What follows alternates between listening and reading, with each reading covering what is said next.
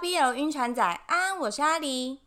二零二三年最有感的 N 部小说这个系列介绍来到第三本，不知道大家觉得这样的小说介绍形式如何呢？虽然小说主题一直以来收听率都比漫画主题的低了不少，可是我还是很开心有人持续收听小说的集数。即使小说在短时间内带给人的愉悦，并没有像漫画或动画那样的直观，不过有很多独特的感受及韵味是透过文字才会感受到的，也因此小说介绍的内容还是会持续下去哦。我给自己的期许是在二零二三年结束之前，尽量把这系列想讲的都讲完，所以呢会改成周更的形式。不过最近发现工作有点忙，然后又要出国。不知道有没有机会成功诶，我现在非常需要时间管理大师的帮忙。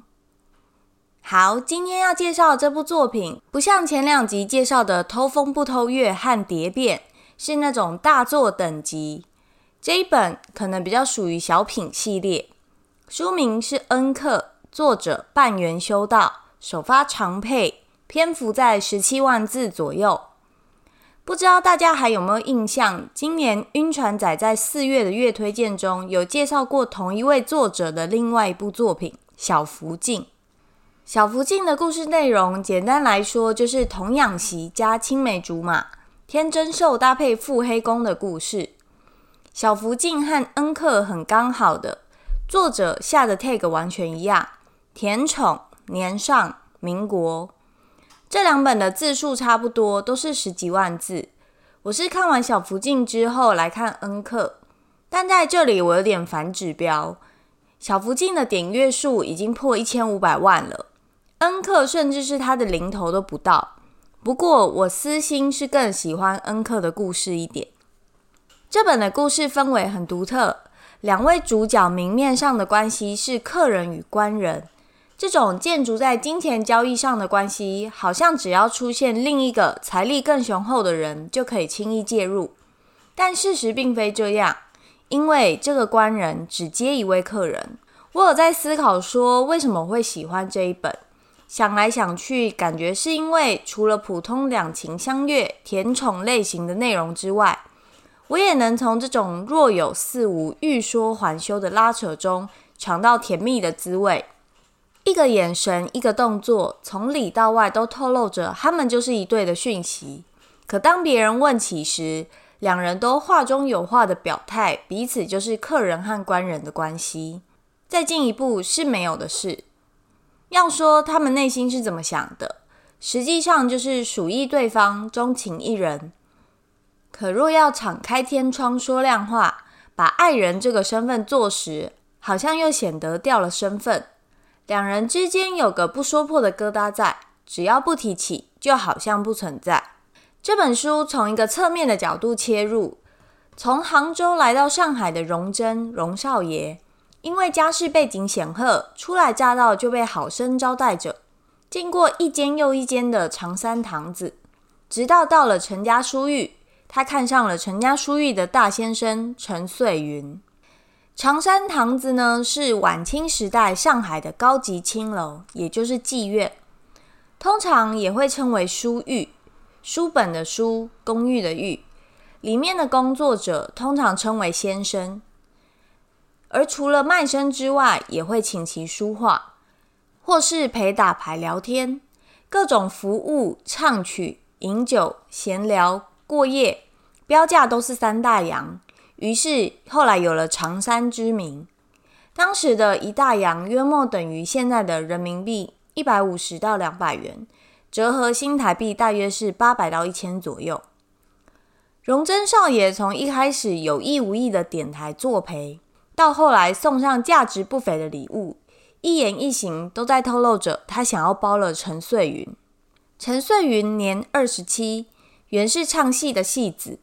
因故坏了嗓子之后，同师傅一起进了长三堂子。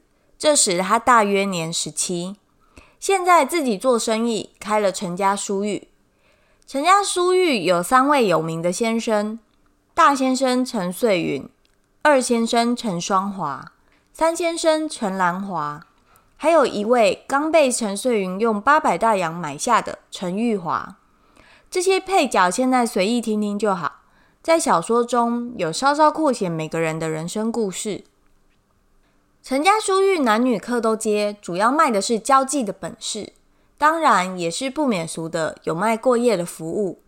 虽然荣臻少爷有意包养大先生陈穗云，但在上海这圈子，人人都知晓，陈穗云从五年前开始就不接客了，或者说。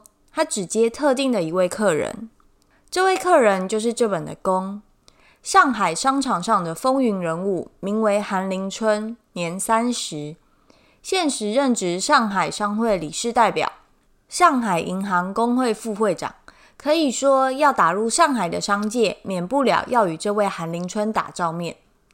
韩林春上有三个哥姐，下有一个小妹，在家排行老四。家中哥姐几乎人生都在集权父亲的控制之下，工作、嫁娶、生活。韩林春想要脱离这样的桎梏，于是找到机会远离家乡，在外打拼出自己的一片天，再也不需要听家中那老头子的话。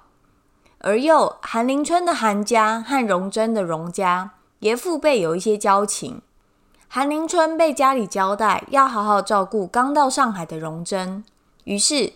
韩林春既是一边给荣臻安排了不错的位子，一边在行为举止上不断地彰显陈穗云是他的人，谁也别想越过雷池一步。陈穗云做这行的，当然不好打坏与客人的关系。这里讲的客人不是指他的客人，而是陈家书寓的客人。所以面对荣臻的殷勤示好，陈穗云既要四两拨千斤的婉拒。又要单方面的承受韩林春死鸭子嘴硬，嘴上不认，但身体力行的醋意。两人做到身体不太行，请中医来看，结果诊断出肾虚。医生当面请韩林春收敛点，眼光要放长远，不要为了及时行乐搞砸了一辈子。简单介绍到这边，陈穗云最后到底有没有跟韩林春走呢？这个就要请大家去看书才知道喽。以上就是今天的节目内容，欢迎关注 BL 晕船奶的 Podcast 频道。我是阿玲，我们下集再见，拜拜。